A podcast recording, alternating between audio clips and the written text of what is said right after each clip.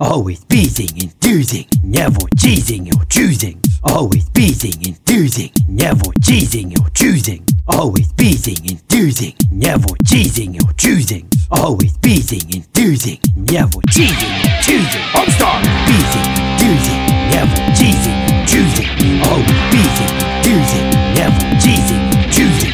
Always beating, enthusing, never cheesing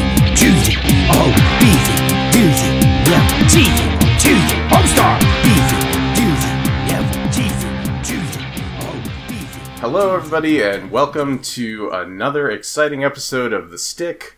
It's everyone's favorite, completely not niche topic podcast about Homestar Runner. Uh, I'm David, aka Dump Tell No Mandy, starring Nicolas Cage. And, uh, my name is Eden, aka Litig- uh, Litigation Jackson.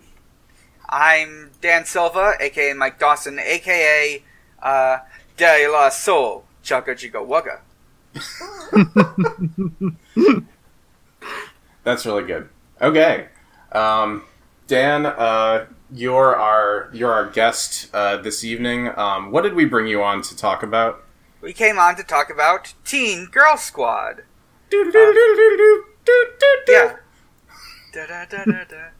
Da da da. Uh, so, I guess I'll start by talking about like my history with Homestar Runner. I Yeah, please. I originally started getting into it around 2006, I believe, when I believe what happened was like I was either reading some wiki article on some wiki site. It could have been regular Wikipedia. It could have been Mario Wiki. It could have been some page on memes. I don't know, but but around that time, I found out that Homestar Runner was a thing, and I was in middle school and I had nothing better to do, so I got into it and started really just enjoying it. Like it's it was a formative part of my life. I got way too into it into middle school to the point where I was essentially having a miniaturized version of I think Jeff Gerstmann calls it internet toe tapping. Just being so fixated on a thing it, it gets annoying to other people and then makes them like it less. Yeah, that that totally tracks. Uh, I, I think that Homestar was pretty much that for me as well. Um, somewhere around 2005, 2006. I tried to introduce almost anyone that I met, like around uh, a little bit later on, because I'm I'm usually the young, like the youngest person in any particular Homestar discussion.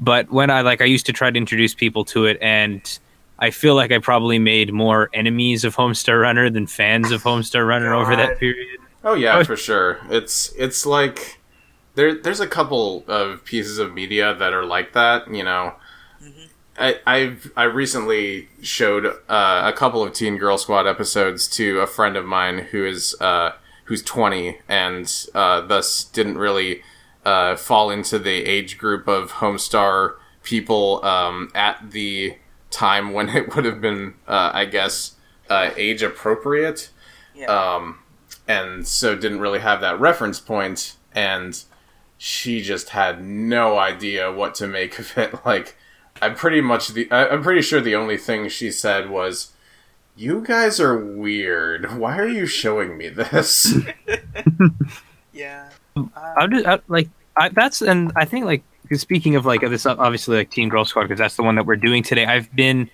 one of the things I've been wondering about it, and I mean we obviously have to get into like the the intro like uh, the way it was introduced, but they talk about them being Teen Girl Squad. Do we ever get any idea of exactly how old the teen girls are?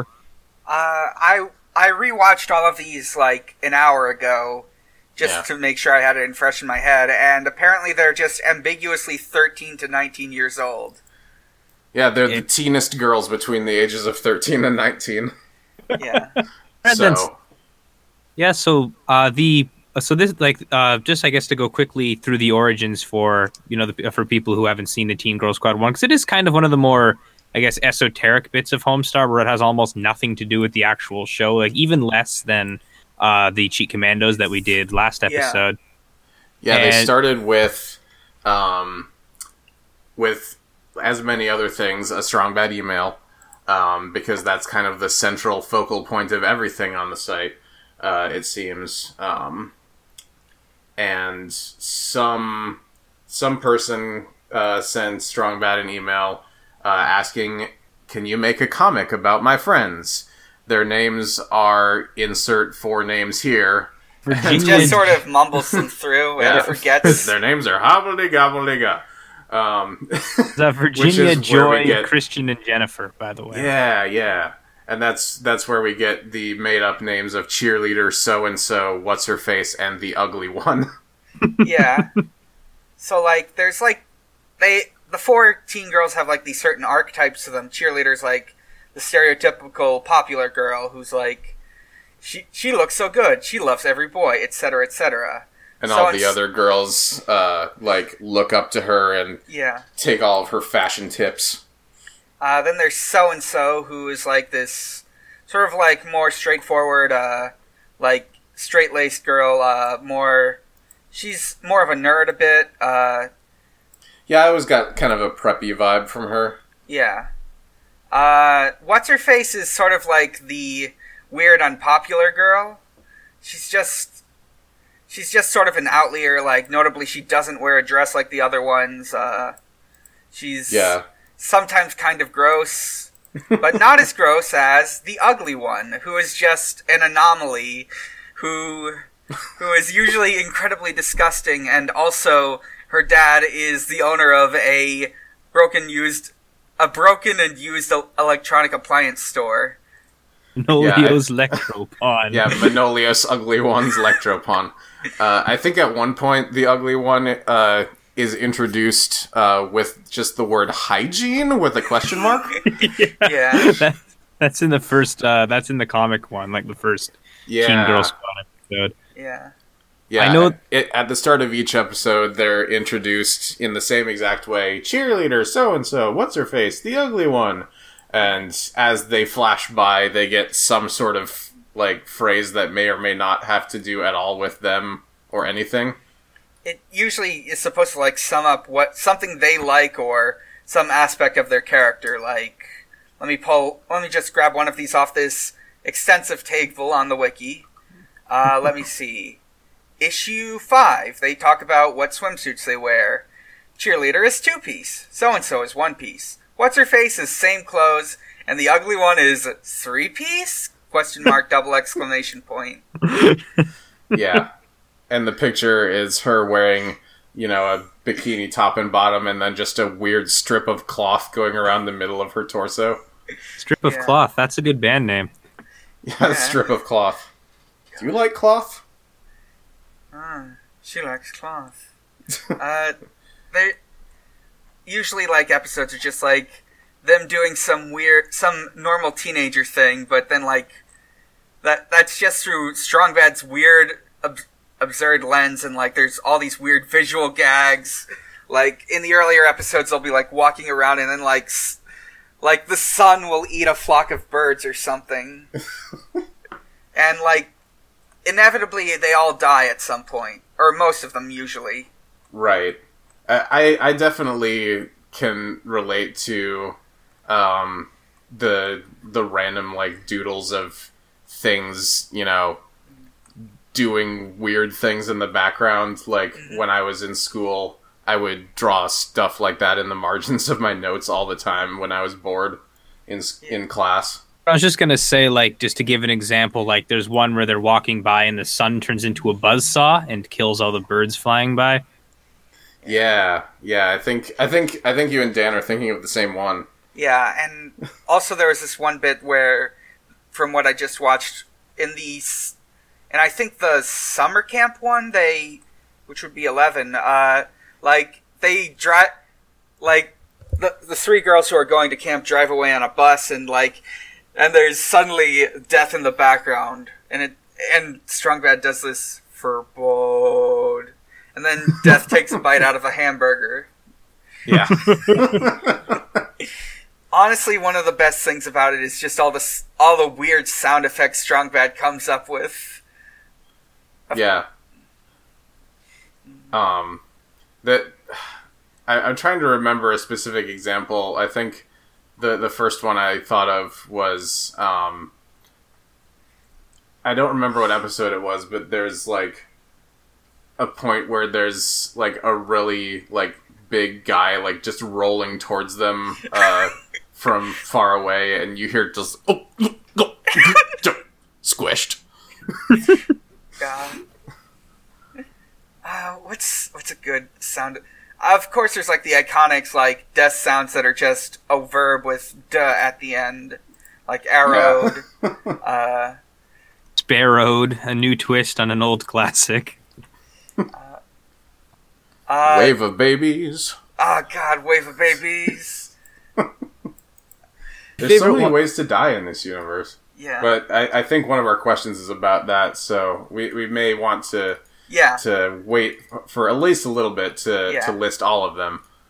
That's true. Um, I'm there- sure it'll there is happen. Kind of a recurring. I don't know if you call it a character, but it's like a guy who is balding and has a really big mouth. yeah. This like big angry, angry bald guy with like his mouth permanently open, and usually he kills them somehow. It's great. Like, That's kind of a terrifying visual if you think about it for Yeah. longer than he's actually on screen.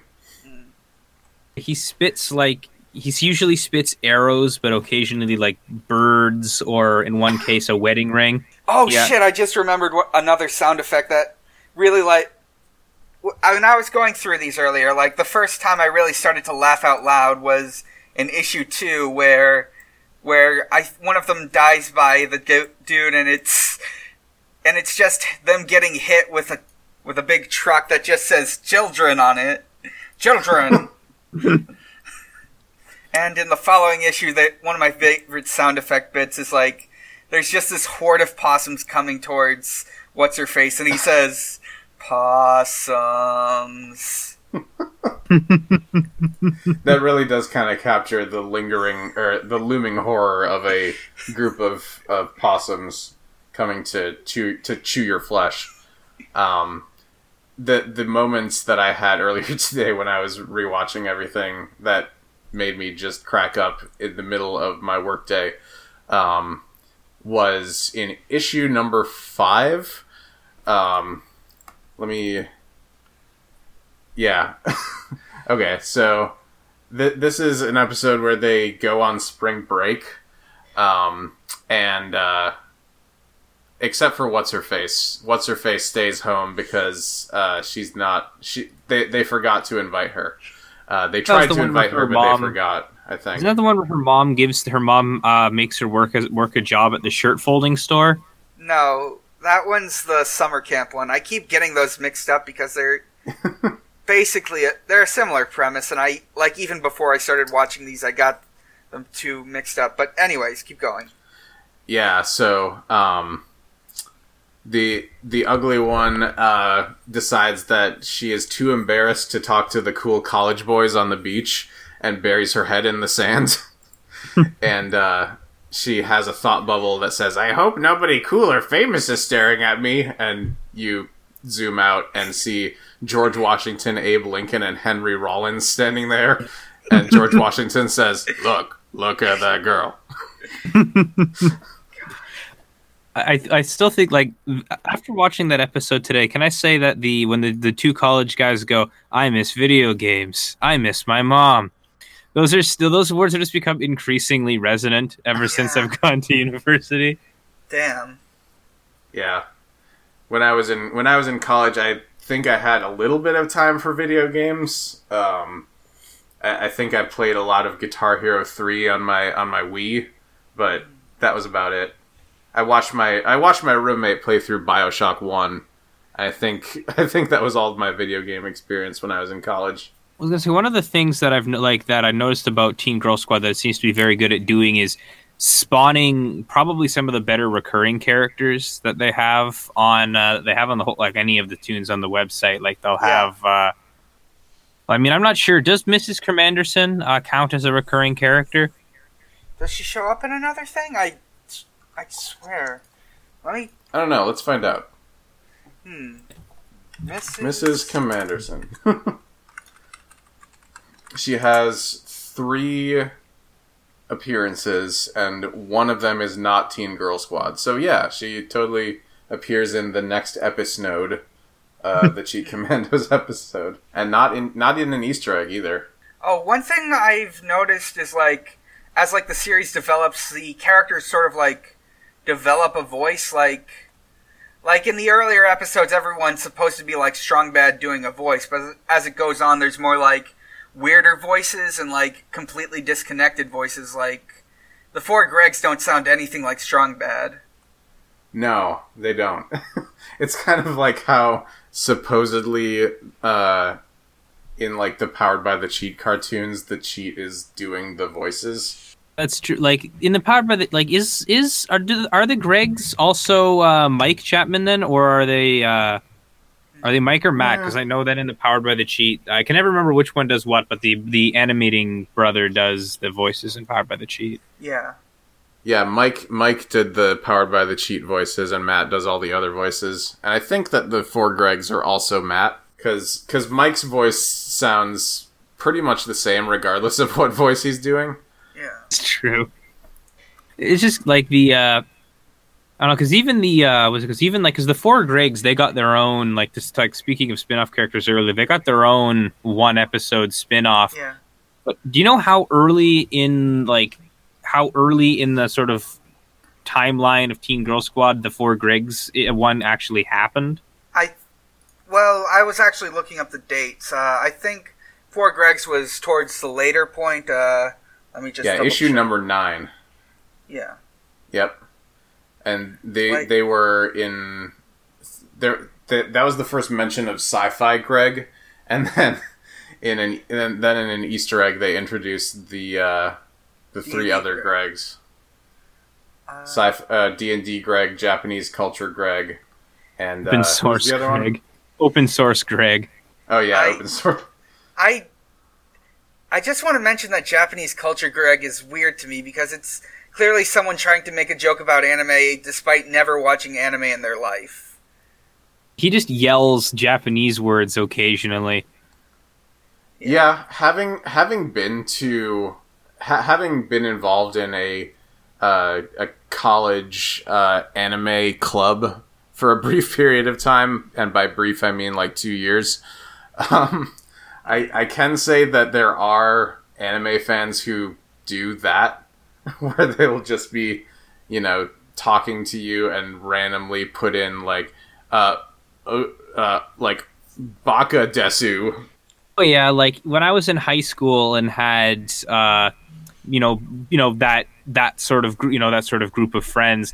I you know, I had all sorts of people I know who would do like cuz you know that you know that scene like I think it's in Four Gregs where in the actual Four Gregs episode where they're all where open source Greg uh bit torrents them some sugar daddies and hot dogs and uh uh, op- and uh, the Japanese culture, Greg Oh, yeah. responds, but it's just some, uh, but it's just some forty-year-old Okasan with a, uh, you know, with a shoebox full of ones. And I had plenty of friends in high school who would talk like exactly like that. They just, yeah, insert random Japanese words and phrases like, I love sushi. I love Japan. Period. Garugamesh. Oh my god. I, I completely forgot about that ad until now, so thank you for that. That, that, that had to have been like, what, 2006 It was like- six or 7? 2005 or 2006. I don't remember exactly. It Even, was do you early know what we're talking about? I have absolutely no idea what you're talking about. Uh, Uh, Dan, me- please. Yeah, yeah. Let me just pull up. I'll link it in the chat. Uh, it's called uh, the SakuraCon. Uh, SakuraCon commercial. Uh, 2009, huh? Oh, yeah. I guess it was more recent than I thought. Yeah, me But too. that I think that makes sense. That's. I mean, that is in that rough era of early Yeah. YouTube. Yeah, and when I started my Tumblr, I think. Yeah, so uh, since we don't, since we uh, probably don't want to sit and watch this while Yeah. we're recording, um, yeah. generally it's just a bunch of people sitting at a sushi bar saying Japanese things to each other. and then they all decide they want to go to this convention because they all love Japan so much. Is it like specifically like was it an anime convention or was it just like a Japan convention? Like how was that? Huh.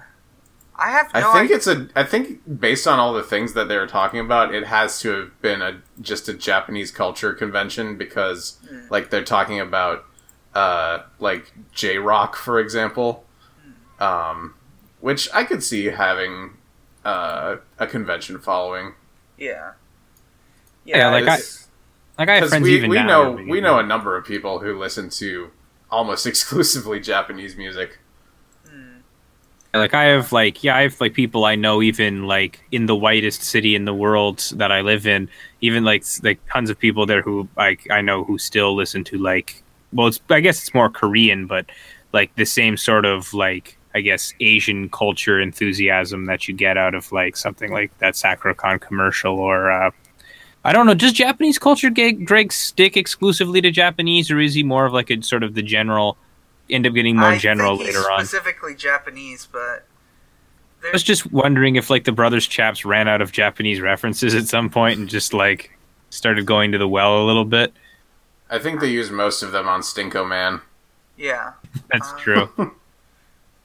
They didn't really need another uh, another anime reference character, but they made one anyway. I just think they needed a, just a different kind of nerd.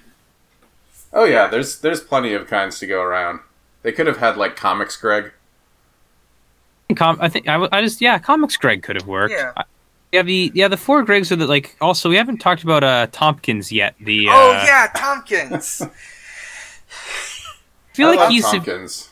I feel like he's of even more indeterminate age than the Teen Girl Squad are yeah. because Yeah. like I think Tompkins- he's supposed to be about. Well, there there's the one episode where they're like all in you know preschool or day, daycare or whatever together. Yeah. I, I, I'm thinking it had to have been daycare because, like, a number of them were like I think still in diapers or something, and uh, and Tompkins is also there, and he's like half their height, and they make fun of him for being so short. Why do you be so short? the I, I uh, cannot speak to whether or not that episode is canonical, but thing like the reason why it's so much more indeterminate though for me is because he's definitely drawn like he's younger than them and like behaves like he's younger than them because he gets babysat by the ugly one i think or no he Yeah. gets ba- well so, no he So-and-so, gets yeah so and so and then the ugly one shows up later and the rest of them do but like he also there's a point where i think so and so has a crush on him in one of the episodes Yeah. that is So that- entirely possible. Hmm. Like I- cheerleader and so and so. I, I also what's her face are really like boy crazy. Like what's her face has the the catchphrase "I think I have a chance with this guy." Yeah. That was a song on the album. Yeah, I think I have a chance with this guy. Hope I go to France with this guy.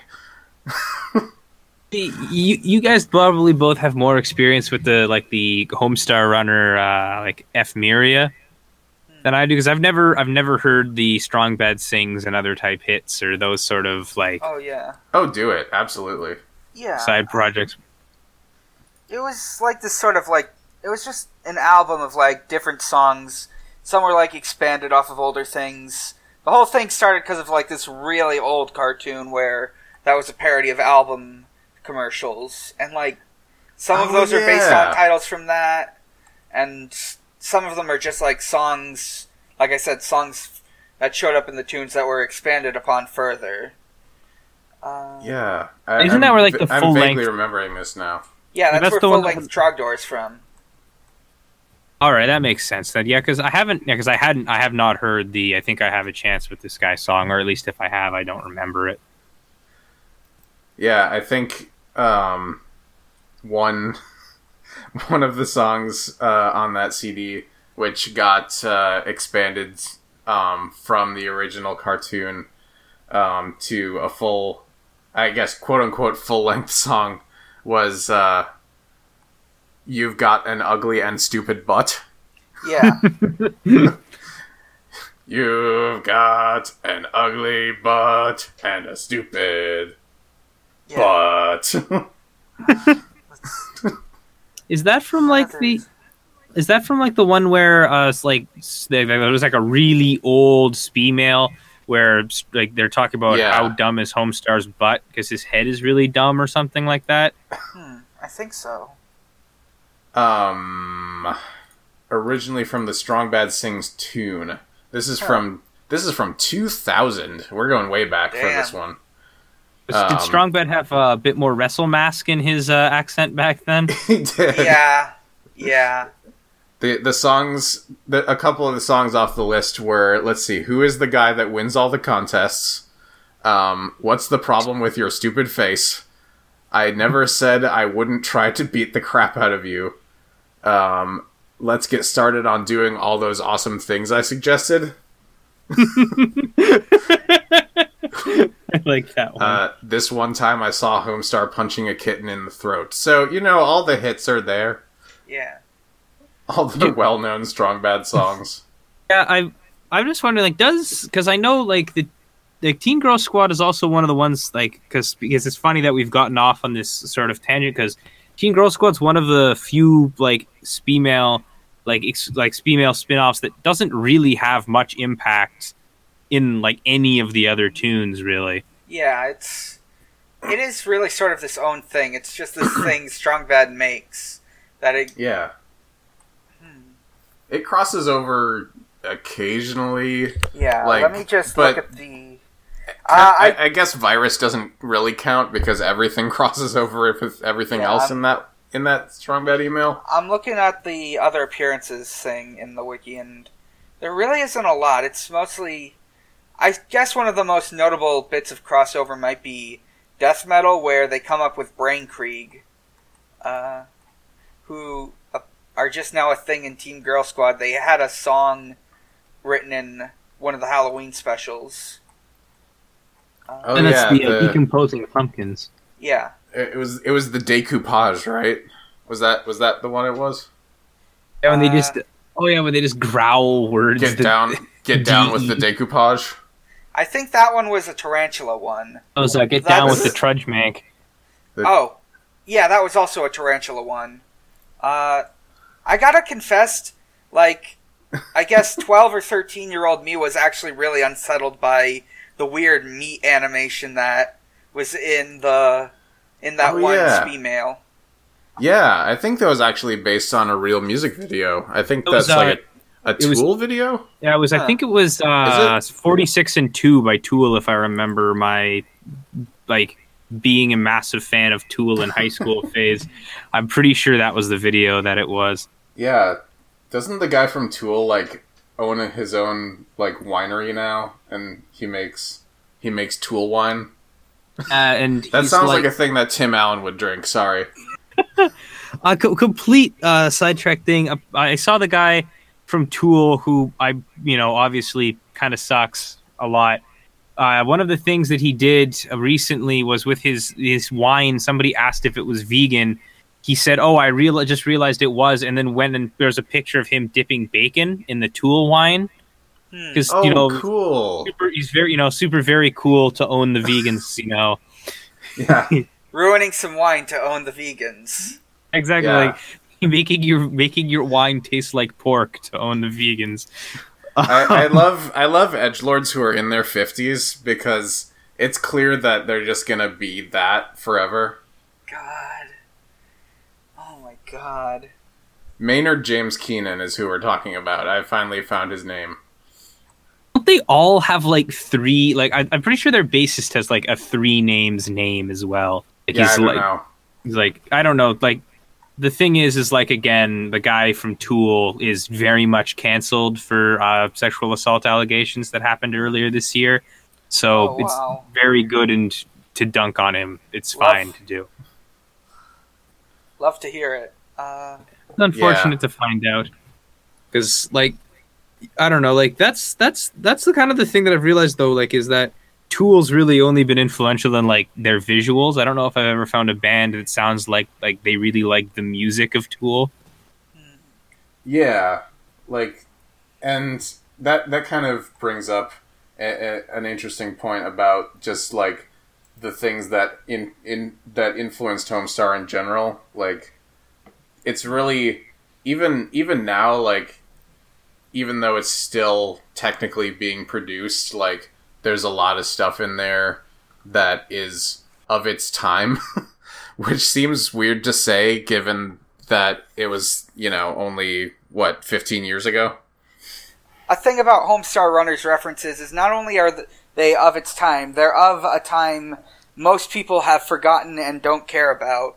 Like that's part of what makes That's part of what makes it all so timeless. Just references to things nobody knows or cares about and have to look up.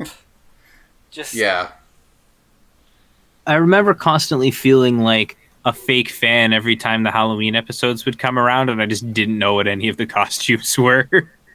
Oh, for sure. Yeah, I only ever knew probably like one per episode. yeah. Big same. Uh Like, oh, the king of town is Mario. That's that's cool, I guess. I've played a Mario before in my time. yeah. Mario Jump. Fuck, dude, he sure does. Mario sure is in a is a video game. Super Mario Baby. Super fucking Mario. Like in specific, like I do want to come back to a question I asked at the beginning, which is uh, wondering like how old they are because it definitely. I don't know if you guys agree, but I've sort of come down to the idea that it's a sliding scale. Like it just Yeah. changes depending on where they need it to be. Yeah. Yeah, I was- we know they're at the very least in high school. Um, like because or They they you have know, a they may they may set. either be in high school or in eighth grade because there was in the in the one where they walk up to the college guys on the beach. So and so goes, "We're in eighth grade." Oh, that does remind me of like a good bit that happens in a couple of these where like two characters will say something at the same time and it'll be very different. Like Yeah, in episode 11, there's they're canoeing and like cheerleader says boys are an important part of life while the ugly one says canoes are an important part of life. one of the things that like because it also brings up the question of how old is strong bad because like twice at least he hits on the characters he's drawn God, that, teen girl squad i'm not really trying to be like yeah. strong bad is canceled i'm just genuinely curious now because like in the first one he tries to get a ride to checks or rallies or sonic burger from uh, Mhm. cheerleader and then a little while later he eats a piece of paper he, he does He's strong bad first vor the ugly with a- one Yeah, he's first basing it with a piece of loose leaf. a piece of loose leaf. But yeah, it is really weird how, and also there's sometimes like other bit. It's really weird and confusing, and I think Strong Bad just exists in an ageless state. Just Yeah, I feel like they The- all do. Like they're all just. It's kind of like the whole "How old is SpongeBob?" question, where mm. you know sometimes he's a child, sometimes he's an adult. Like you know, and sometimes like and it kind of like switches back and forth. I think it all plays by the same rules. hmm, yeah. yeah, Strong Bad for all of his immaturity and his like his like ram his like really rabid like fandom of certain things and just kind of his weird competitive streak kind of strikes me as like maybe a 15 or 16 year old which is weird to say because he sounds like he's gargling a thousand frogs It's true. Like he he's definitely either that or he's like, you know, those like very particular sort of like early to mid twenties guys who are still really into all the things they were into when they were fifteen to sixteen years old. yeah. You're the the angry video game nerds of the world, the Chris Borses of the world, the Yes. the Ernest Clines of the world, if you will. Oh God, that's a that uh, was it. Neil's like the, the second guy you mentioned. That was the one who was like a rip off of the angry yeah, video he game. was the nerd, irate gamer. The He- his, his stuff is kind of fun to watch, and I'm I'm only continuing this because he is kind of from that era. Where It's true. He's he's definitely of this not of the same cloth, but like yeah he Yeah. exists. I could see Strong Bad having written Ready Player One. if he did though, it would have a lot more uh, references to hair metal in it than it does. yeah, Yeah, hair metal and even more getting the ladies. there is a bit Specifically, the ladies. there's a bit in the film of Ready Player One where they just reference what was it, uh, The Shining, and it has nothing. It's just like an extended Shining parody, and it has almost nothing to do with the plot. like that always just ends up reminding me of uh, you know you remember the Control Alt Delete uh, animated series? I don't know. Oh if- my god! and how like three episodes are an extended Star Wars reference where they just compress an entire episode into ten minutes. Yeah, and the best thing about it is about those is just they are based on an extended thing about Jack Thompson and Hillary Clinton. They're just that weird like that weird like period from the mid to late 2000s where gamers hated Hillary Clinton because she said something mean about video games one time. Oh my god, I I must have missed that because It was I in think, Grand Theft Auto 4 too. Oh, okay. Yeah, I never really got into the GTA games, but I could hmm. see how I, I could absolutely see how there'd be like people who were really into it, and then you know the the bad the bad the bad mom of Hillary Clinton came to take our video James away. America's Queen, Hillary Clinton. like I, I need to I need to get a Verit code about uh, exactly uh, how to prove GTA 4 is bad for the youth. Otherwise, I'm not going to believe it. I, I feel like yeah, like that's the thing. Is like Teen Girl Squad very much kind of represents the kind of the kind of comic I like. I feel like teenage Ernest Cline would have drawn if he had have been like a comic artist. Yeah. It's very much like an unpopular boy writing a cartoon to get back at the girls who won't date him. Yeah. Yeah, Good God. I definitely was one of those teens who like drew a lot of like anime girls Hmm. because like I had this idea in my head that clearly I could like draw something and then feel like emotionally fulfilled as if I were in a relationship. And I feel like Ernest Cline probably also fell into that category as a teen but never really grew out of it. Is there uh like any specific teen girl squad thing that like just comes up in your life over and over again? Uh, I always, every now and again, I get I miss video games. I miss my mom stuck in my head. Uh, It's really catchy. Like they make it into a little song and an Easter egg at the end of that at the end of that episode. I miss video games. I miss my mom. I miss video games. I, I, I miss my mom. let's see. I'll, I'll have to splice in a little bit of that yeah, right right please here. do. No, they, I always get the uh, the like that. This is probably the one that I watched the most when I was like really, really into like like the first like genuine like hardcore enjoyment of Homestar Runner when I was like watching it basically every day nonstop. This was probably the stuff that I rewatched the most. So I always have like stuff like this is my backing band, a shark, and stuff like that. Like con- Yeah. like the or uh Yeah, my base feels seaworthy. I, I do definitely. Oh, sorry. It's I'm thinking about things from Homestar Runner that have been burned into my vocabulary, and like most of them, probably I would have. I just don't think about them, but ones that I do, definitely do every now and again are like saying a word that ends in ed as as like ed, ending it with ed instead of d, and Oh yeah. and another thing I definitely say all up bonds every once in a while. The the teen girl squad specific thing that that comes up a lot for me. Um and I don't know why, but it's uh when what's her face goes to the thrift store when all the others go to the mall and she says, "These clothes smell like grandma's."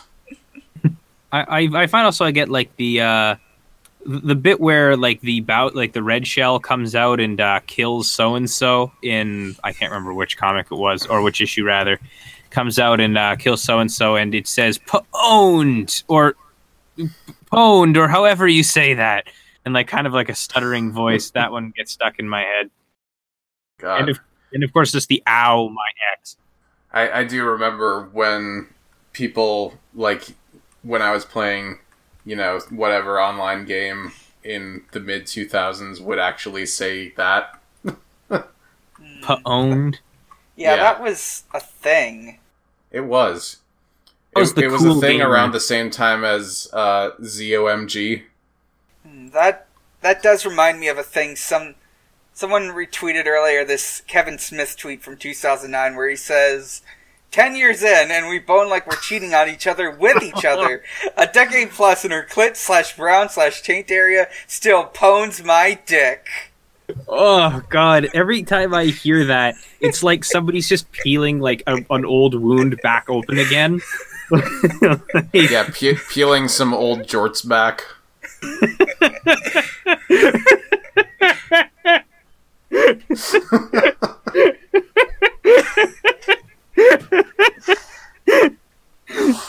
Jesus Christ!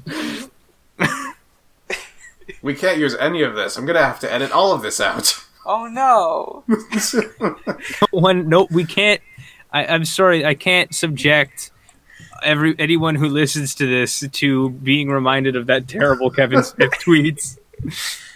That that's much more of Alright. a uh, much more of a, a city girls make do kind of joke than it is a uh, Yeah. mistake. I'll just I'll just add in cartoony sound effects. A decade plus, and her Squeeze squash, squeeze squash. still pones my Funkity funkity. Honestly, it's Please- genuine. Like it's it's fine. Obviously, I'm just kidding. But like, Yeah, I oh make sure to throw in a Mario coin noise. it still bones my bring. Woohoo!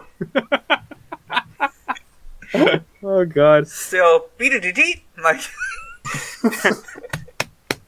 Oh god, that's so good. Ten years in and we still wahoo like we're cheating on each other. okay, so This is the worst fucking bit. I that's was thinking. 2009, baby. Yeah, uh, it's, it's sadly, I was thinking about Kevin Smith recently because I live uh, nearby to uh, the actual Eden Prairie Mall, which is part of the um, part of the View Askew universe. Hmm. It's it's the mall where Mallrats was filmed, um, and uh, I think they reference it in Chasing Amy as well. Hmm. I didn't know. so about like every every time I drive past there, I just have just visions of jorts floating through my head. honestly the word jort like it doesn't sound like a real word when I hear it. like It does kind of sound Homestar Runner esque. it sounds like the name of an alien like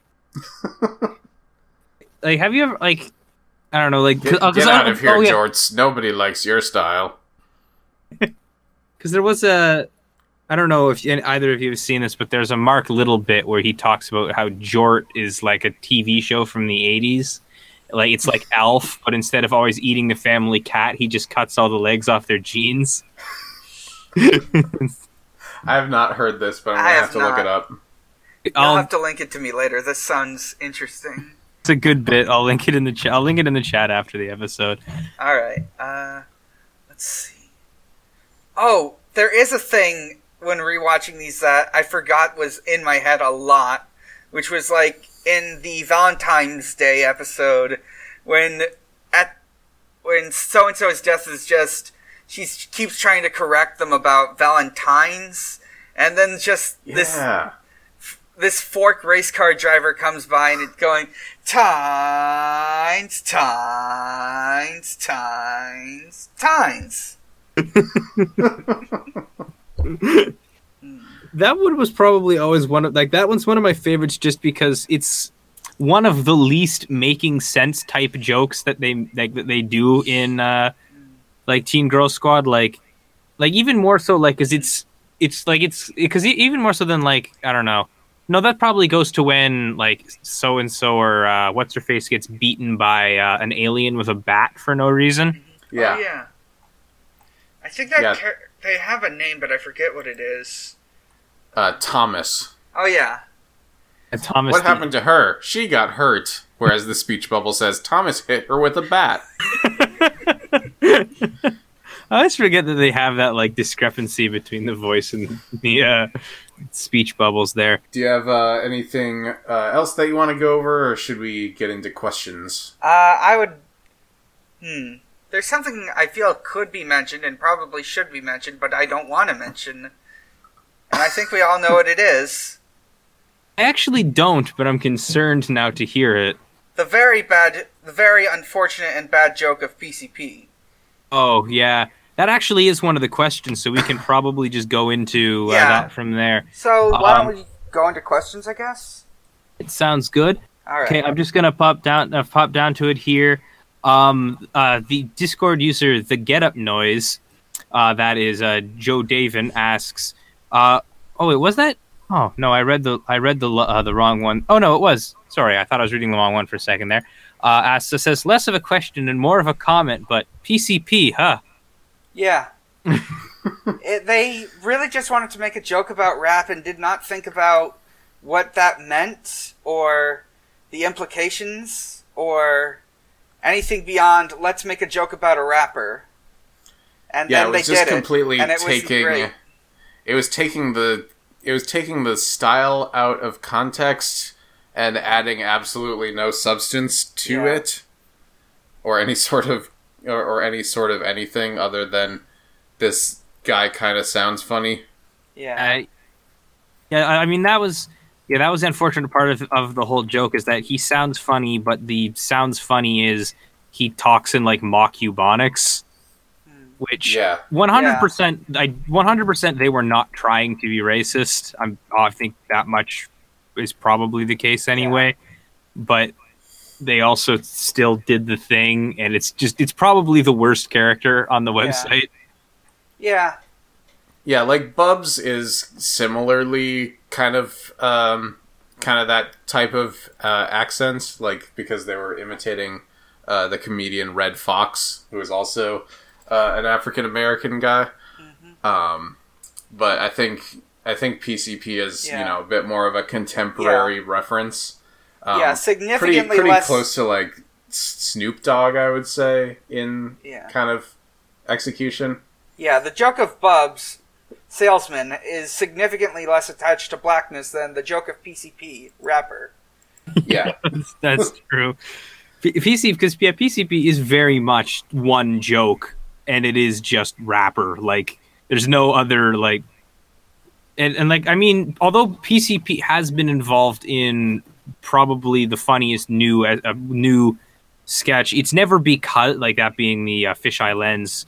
Oh he- yeah, it's never funny because it's never been funny because of him. I think it's always been, things with him have been funny in spite of PCP.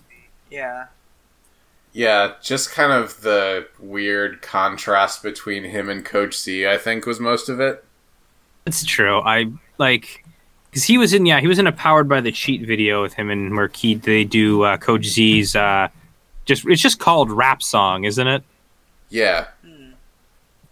Yeah, it was an unf- yeah he was he's very much an unfortunate character, and I feel like have they used him in any of like the the post hiatus episodes, or am I mistaken about when Fisheye Lens came out? I I think it was it was definitely a post hiatus. Oh shit! I keep forgetting to mention a specific post hiatus thing related, which is the Aquabat Super Show. Did you ever watch it when it was on the air?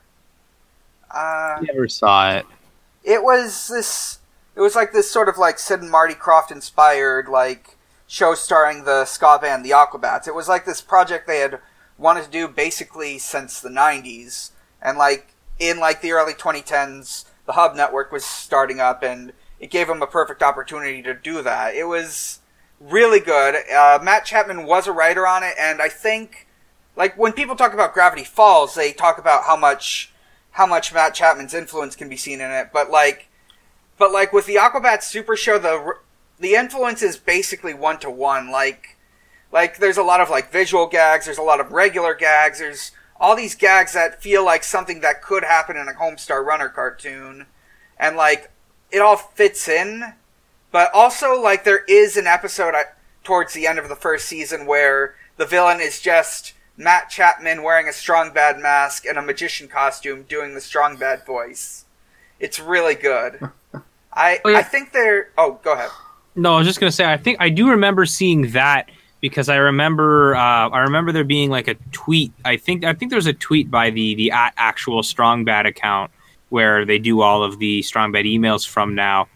I remember him tweeting about it one time because they they they had posted a picture of it and he was talking about how someone was ripping off his style. Yeah. um, similarly to that, um, like kind of musical strong bad appearance, uh, kind of closer to the real world.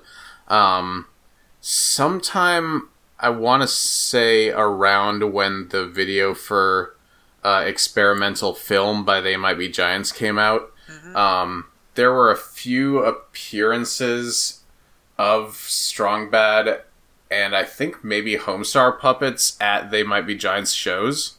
Like like Matt Chapman showed up and Yeah. did the performance I uh, know. at at their shows. I know. In terms of his, he also made like puppets for Gravity Falls that were like used in like specific bits and vines and whatnot. He's a, pretty good at making puppets. It turns out. No, yeah, because he was, because like it, like his Gravity Falls, you're absolutely- like yeah, it's I haven't seen the Aqu- Aqu- Aquabat Super Show, but if it's more Homestar Runnery than Gravity Falls, I can definitely see you know I can definitely see that being something that I enjoy. Yeah. Because I don't even know if I've ever heard an Yeah. Aquabat song, honestly. I think it's on Netflix and Hulu. Let me just double check to see if it's still on Netflix.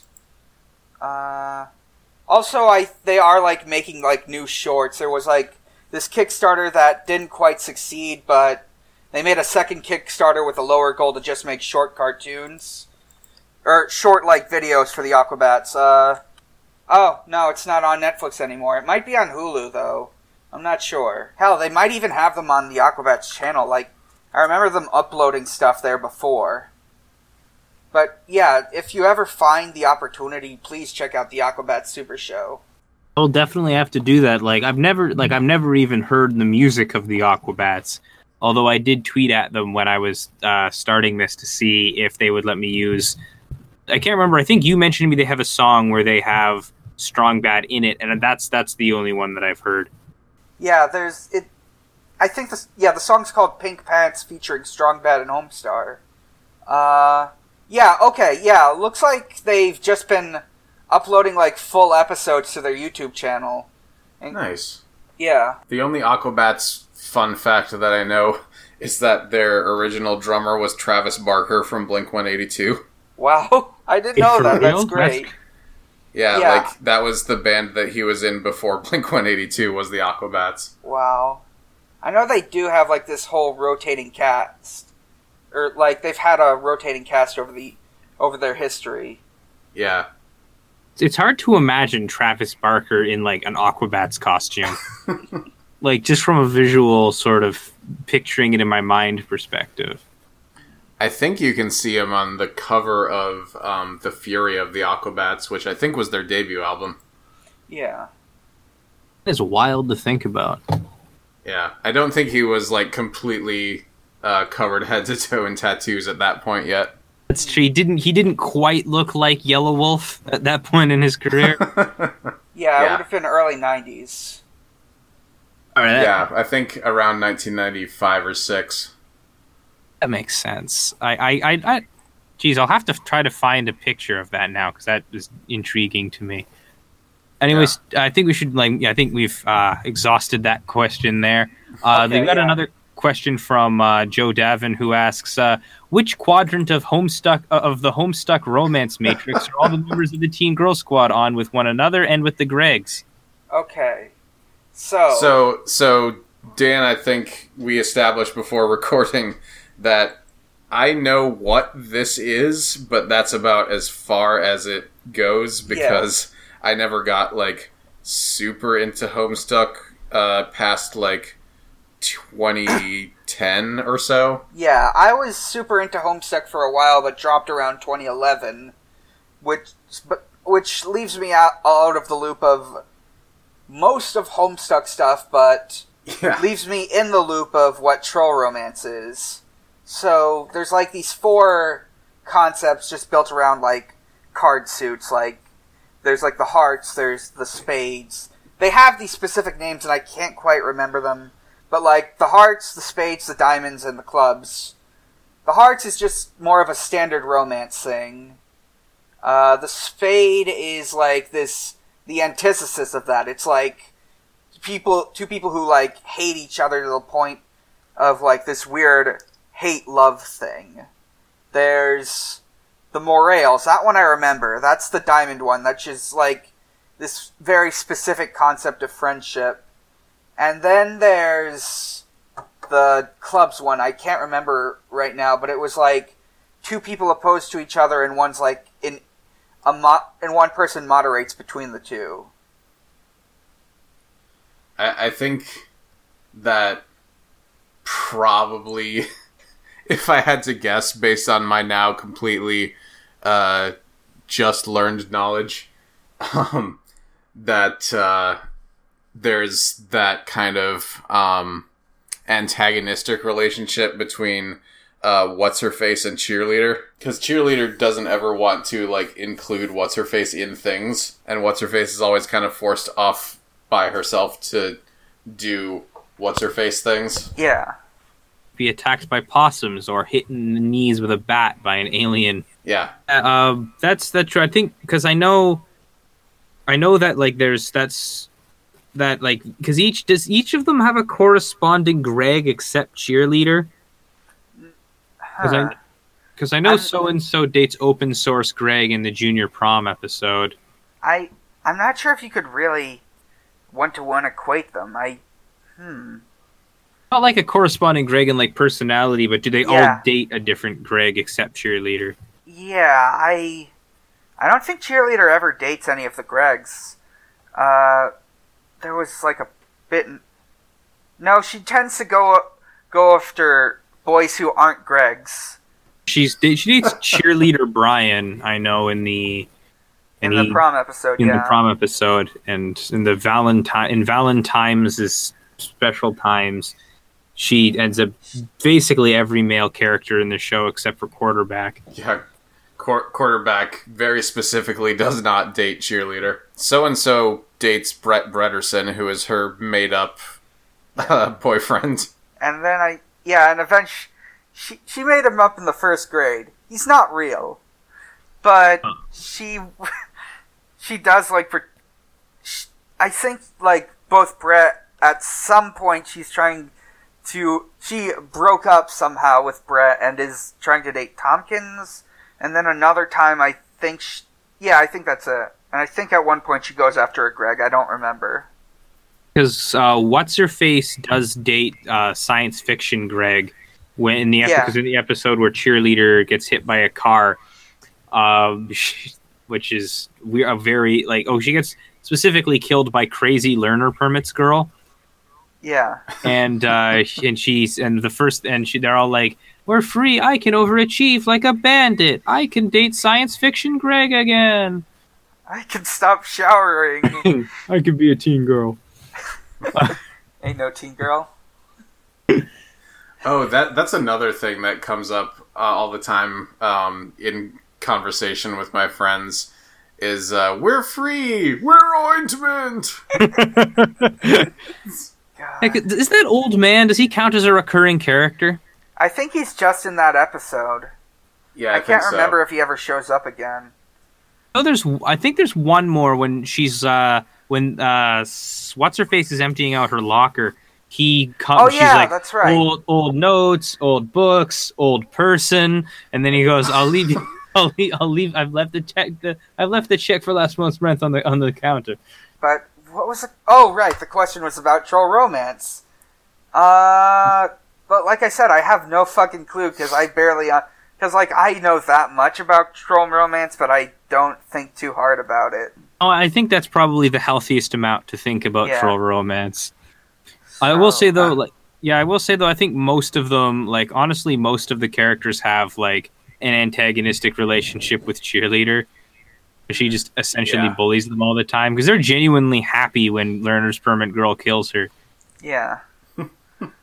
uh, Let's get ready to get so dead. Next question is from Jules, who says, "Which teen girl is which horseman of the apocalypse?" hmm. I mean, the ugly one is pestilence. Jot that down. Yeah, that's that's that one goes without saying. Through the ugly one, all pestilence is possible. So jot that down. Um. So I think cheerleader Um, would be war. Yeah, that feels right. I just I feel like because war is the first one that shows up. Cheerleader's usually presented as like the leader of the teen girls, so that would make sense to me. Uh, what's her face feels like famine. She just like like a whole thing of her is like she's a bit like homelier and like implied to be poor. Maybe it's not clear, but I think uh, I think what's her face is famine, and I guess that leaves so and so as death. So and so is the horseman of shoplifting. Shoplifting. That's that actually is probably the most like uh teen girl squad cellar door thing that I have is Strong Bad going hmm, shoplifting in the in uh, that episode Yeah. to the point where I like because I stopped watching Homestar for a while, like in between like like grade ten and like the first year of university, and that would be that would constantly pop into my head with absolutely no context. Would just be strong bad going "Uh, shoplifting. The way you said that kind of sounded more like Marshie. Oh god, yeah, I can't do a strong bad voice, and I Yeah. it's It's fine. Uh, Yeah. Shoplifting. God, Marshie, Marshie is terrifying. I guess that covers that question unless we want to discuss it further. I think all of those make. I think all of those make sense. Yeah. Yeah, next question is from James Mason, who asks favorite Teen Girl Squad short, including the Oh yeah, those things. Uh, I kind of I did play through that game a lot when I was in in like middle school or high school. I guess it would have been ear late middle school, early high school, but like I definitely played them a bunch and like they're just like these weird puzzle things where you have to like figure out different ways to kill off the teen girls. And like you throughout as as you go through the main game you can like find extra death cards hidden away. Based it's sort of like this weird like sequential puzzle thing where you just have to figure out the optimal death for each one i don't remember the actual contents though I, I think we can probably just go with the main Teen Girl Squad shorts.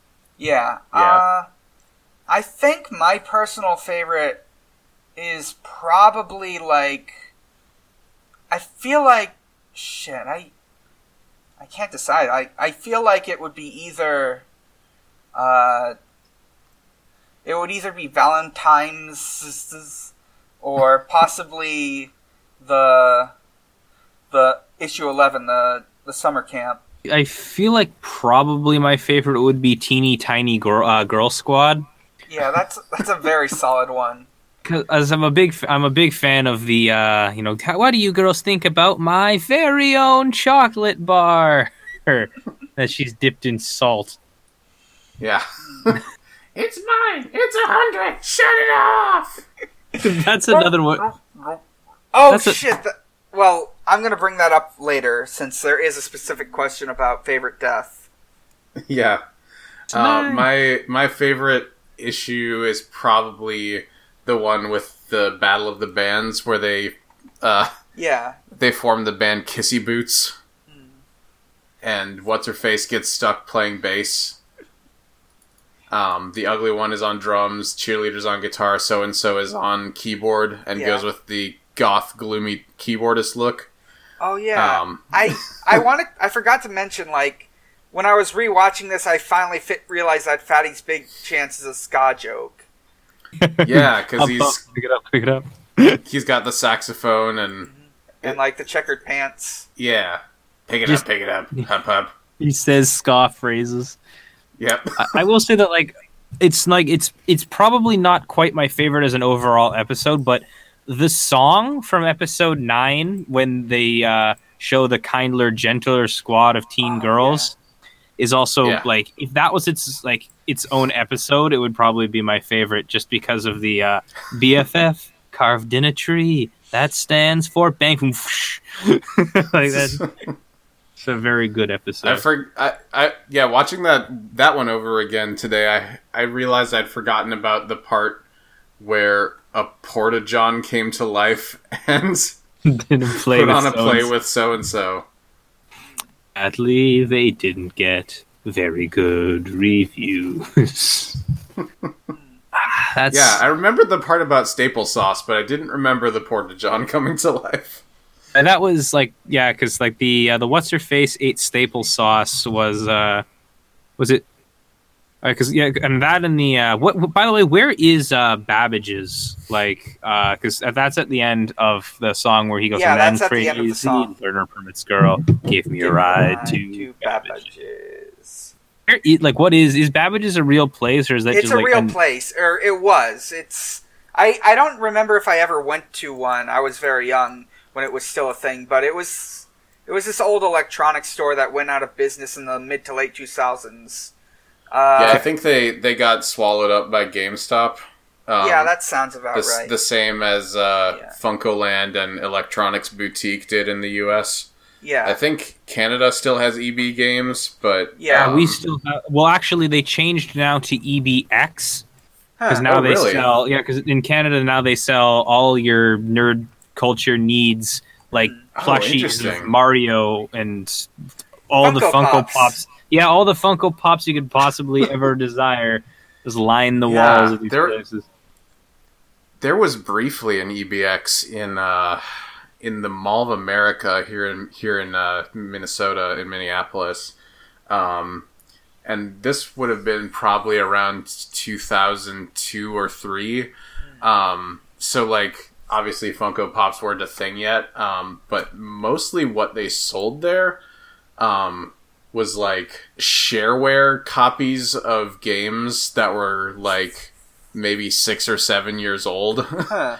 they they sold like they they were like boxed diskette copies of shareware PC games. Um, like eb games prior to like because i think eb games and gamestop are like different names but merged in canada as well. Yeah, But Yeah. prior to them getting merged, EB Games used to be like genuinely extremely sketchy, whereas like GameStop was like the upscale, like so does like as, as far as that goes, like games retailer. Like you, you like EB Games would carry like the sort of weird bootleg games and stuff for like hmm. The older back when making bootleg games was still like a viable business model. Huh. yeah, You're not getting a If- seven granddad for the you know PS4 now. Oh yeah. Uh, I act that does fucking remind me though. Like uh, a couple, like a month or two back, I was at at the mall over here, and there was like a kiosk selling bootleg uh, NES classics with stuff like Seven Grand Dad on them. yeah, God. yeah. Those pop up every once in a while uh, in any in any mall that still exists. You'll see a kiosk eventually for uh, some 150 games in one system on a chip. Oh yeah, I lo- honestly like those are still like a delight to play. Like those, like weird kind of, I'm like weird, definitely illegal systems that just like steal tons of other like Yeah. other games. Like obviously they're like they're ethically bad, but Yeah. like just their existence has always fascinated me and like the weird stuff you can get on them. You might be Yeah. interested in looking up Dendy Chronicles. It was this series that was by by this guy named Kinaman on YouTube who what would like he was like going through all of these different bootleg games and he himself was like a kid who had grown up playing them in post-Soviet Russia. It was really interesting to look at. Oh, Bob, Nice. do, do you have me like the name or something afterwards so I remember? Because that's something I definitely want to check out. Yeah, I'll link it to you. So, uh, breakfast, that is uh, Jordan of the show, Jordan Canning asks, uh, My question is, what are your favorite Teen Girl Squad deaths? Ah, yes. Oh yeah, So my favorite one has to be issue seven, Teeny Tiny Girl Squad, where which is Tompkins' death, which is uh, he died somehow. it just torso takes silver. that was a good joke. Uh, for my favorite one, I'd probably have to go with just the the staple sauce death from the song at the end of uh, issue nine. That's probably that's probably my favorite one. Either that or uh, when Ugly One gets dangled over a hotel balcony and then she seems Yeah, like I- ups- upset that it's not more violent, and then dropped off of said hotel balcony. To a bayonet of bayonet tailgate party.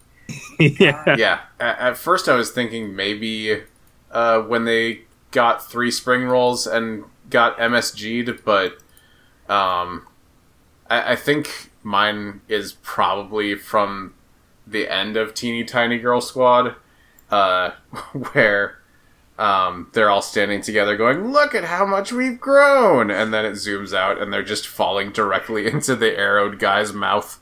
God. oh shit! We forgot to mention that how Teen Girl Squad has like these really weird transition scenes where it's like it'll bring up the text, but it's in like a man's mouth or on someone's back. Oh yeah, like it'll be like sunscreened into someone's back, at, like on the beach Yeah. episode. Yeah. just kind of like really kind of more intricate than the rest of the comic uh, kind of gross drawings sort of ren and stimpy style Yeah. Yeah, like they do that when there's like there's one in the four Greg's episode even where they they zoom in really close on his mouth when he says halftime, and it's like drawn really disgusting, like genuinely uncomfortable to look at. Yeah Uh, we got two more questions here. First, uh, the two being uh, Alex Leafcrunch asks, which quadrant on the political compass are each of the Teen Girl Squad? Hmm. I can't. I don't think you could divvy them up into four quad into each of the four quadrants, but uh, let's see. Cheerle- What's your cheerle- face? What? Go Oh, ahead. so I was gonna say cheerleaders authoritarian right. Yeah. Uh, what's her face is a crust punk, so libertarian left. yeah that that that makes sense So and so is a lib. So and so is with her. Yeah, so and so is so and so is like if I had to if if like we have to split them all up into four, I'd put so and so uh top left. Yeah. But she's definitely which not leaves the bottom right for uh, for the ugly one That's would for No. libertarian right absolutely not. like I mean you're right though like that she's like so and so is definitely a lib. It's just like if I had to pick one of the four quadrants to put them each in, that would be my lineup anyway. I would say that the ugly Yeah. one is just sort of an anomaly, and I would say, hmm, I don't Ugly think one she is knows what. I don't think she knows what politics are. ugly one is either like an egoist or like a pr- like like a primitive anarchist, like the pr- the anarcho primitivist thing. oh sure. Either way like uh, the ugly one exists like to the left of the whole political spectrum just off to the side. If it's on a sheet of paper she's like on the wall that's five feet away. Yeah just not not concerned. Like the the ugly the ugly one is like some sort of like avatar of Nyarlathotep and like has no concern for human politics Man, if I ever run into the ugly one in uh, in my next Arkham Horror game, I'll I'll uh, I'll know why. Yeah. you should you should get um wait is like wait arkham horror like at the tabletop or arkham horror like a batman game No, the board game. Okay. and one last question here, uh, f- from uh, was it Alex? Sorry, I don't know because I only see their username, but like for Oh. the Oh, uh, is this the one from Sarah? Sarah Yes. Kazmimer? yeah. Sorry, I didn't recognize the avatar at first, and it's just Yeah. all barbling. Yeah, that's Sarah Kazmimer. Not to be confused with uh, Sarah Tiger Girl Fat Pussy. It's Cosby. Friend of the show. Yes. Sarah Cosmemer asks, I'm assuming the Teen Girl Squad is just like Totally Spies, though, so my question would be who would win in a fight between Teen Girl Squad and the Totally Spies? Hmm. I'm regrettably going to have to give this to the Totally Spies. I don't really. Li- I need to listen to more of Totally Reprise, but as far as I can tell, the Totally Spies are less likely to die and and probably more likely to survive just by nature. I, I, however, if the Totally Spies were in Strong Bad's world, they'd be dead. Yeah, that's They would true. be dead within five minutes. it's really really location based like where this like is this uh you know all fo- you know all Fox no items uh, Final Destination kind of fight, or is like one of them got like the environmental type advantage? Because like the Teen Girl Squad are designed to die, so they'd be the obvious ones to lose in this one. But yeah, like you said, if they're in Strong Bad's world, depends on who he would become frustrated with more first. Yeah, he, he could just like, you know, Bugs Bunny Duck Amuck style erase them all out of existence. I think it's trick question. They would. Yeah. Uh, I think it's a trick question. They would befriend each other and overthrow Strong Bad to take control of their own lives. Interesting. Interesting. I like that idea. Interesting. Yeah. do, do you think they would join? Uh, do you think they would join um, the Strongbadia Defense uh, Force? I mean, the Totally Spies are cops, so they would join the municipality. Yeah. You know, you're probably right about that. Uh, I don't. I don't know. It's an interesting question because, uh, sorry, Sarah, but they're not like- like the Totally Spies. Really, beyond the fact that they are both teen girls. Uh, so it's kind of a difficult comparison to make because like the Teen Yeah. Girl Squad characters are just regular teenagers. So I think, in all honesty, they'd probably lose this bout. Yeah. Hmm. Yeah, I but if you get Manolios Ugly One in there, then Got them that- like that's when the tables get turned. He got you like sheep. Yeah, Manolius ugly one with his uh what is it, his I don't know how stands work, so I'm actually not gonna make this joke. It's gonna say Yeah. his stand got you like sheep, but I don't know if that's how stands work. He's got a price on broken VCR, smashed tape, or something like that. I love Manol- Manolius ugly one uh, is my favorite. Like probably my actually my favorite character, like from the whole thing, just from the. uh so you, you so you wanna you wanna you think you're so great, Mister Captain of the basketball force? Uh, you, you touch my daughter, I got you like sheep. You do this, I got you like sheep, and it just got. It's like when it cuts to the sheep, it's not so bad. all right, is that all the the questions that we have? That's all the Uh, questions that we've got here, I think. Yep. So, those are the ones I've got recorded right. now. Well, um, Dan, it's it's been uh, a pleasure to have you on, uh, Dan, Mike Dawson. Um, it, I, I especially uh, liked hearing uh, your specific story about how you uh, got into Homestar. We we should do that with more of our guests. Yeah. Absolutely, that would work well as like a nice little opening segment to kind of ease in every episode for sure. Uh, we've just closed it out with the plugs here. So, uh, anything you want to plug? Where can people find you there? Uh, you can find me at Mike underscore Dawson with a zero on Twitter. You can find me at Mike Dawson with a zero no underscore on Tumblr. You can find my comedy blog at Xbox underscore holiday. You can listen to my Yu-Gi-Oh podcast that I'm on called Pod of Greed, which can be reached either by podofgreed.tumblr.com or at pod of podofgreedcast on Twitter. Uh, send us questions. We're eager. Uh, you can also, also, I just want it unrelated, but I do want to plug Six Feet Under, which is an actual play podcast I really like. Uh, that has nothing to do with me. I just like it and, and want to get the word out. I'm David. Uh, you can find me on such podcasts as The Stick, um, and currently just The Stick.